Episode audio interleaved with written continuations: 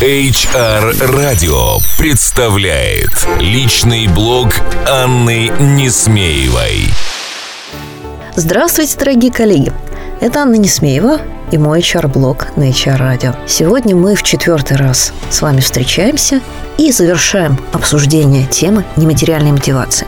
В прошлый раз мы с вами говорили об игровых моделях. А, наверное, сегодня стоит упомянуть о том, что существует в системе нематериальной мотивации две глобальные концепции, одна из которых называется магазин подарков, и вторая – универсальный рейтинг. Чем они отличаются? А, если в первой системе мы можем с вами параллельно использовать несколько сценариев, открытых сценариев, мотивирующих людей на различное поведение и ориентированных на разные целевые группы, и четко прописывать, какой комплект подарков, вознаграждений, возможностей а, получит каждый из них по прохождению этого сценария, то во втором случае а, перед нами более сложная модель, требующая большей организационной работы.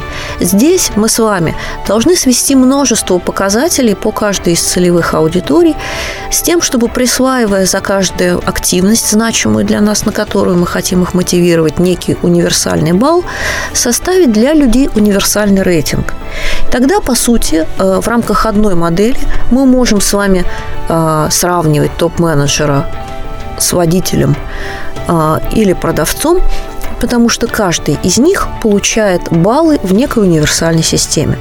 А вот веса этих баллов, того, какие метрики оцениваются для каждой э, категории сотрудников, то откуда они берутся в универсальном рейтинге высчитывается отдельно. И это, конечно, а, большая аналитическая и организационная работа. Каждая из моделей и пирамидальная модель магазина подарков, и модель концентрическая универсального рейтинга имеет право на существование. Если вы только начинаете работу с системой нематериальной мотивации, то, безусловно, вам будет проще начинать с первой модели и э, вначале запускать поэтапно различные мотивационные сценарии, ориентированные на разные аудитории. Однако призываю вас помнить, что система нематериальной мотивации станет системой только в том случае, когда вы охватите в ней все ваши ЦА.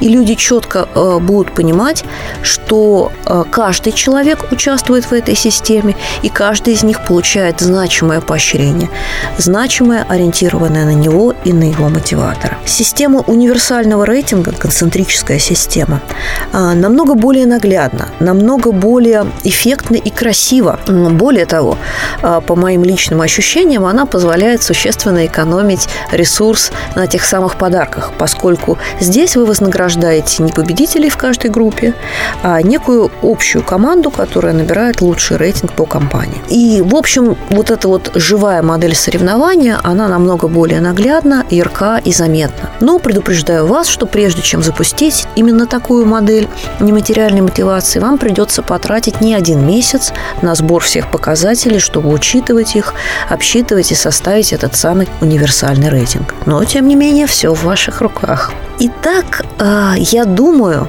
что построение таких систем – это тренд 2016 года.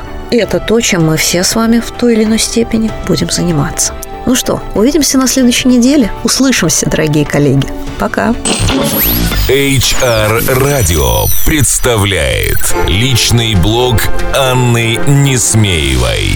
Слушайте каждый вторник. Личный опыт в области внутренних коммуникаций, корпоративной культуры и внутреннего пиар. Простые и практические решения. Каждый вторник. Личный блог Анны Несмеевой в эфире HR Radio на сайте hrradio.ru и на странице в Фейсбуке facebook slash hrradio.ru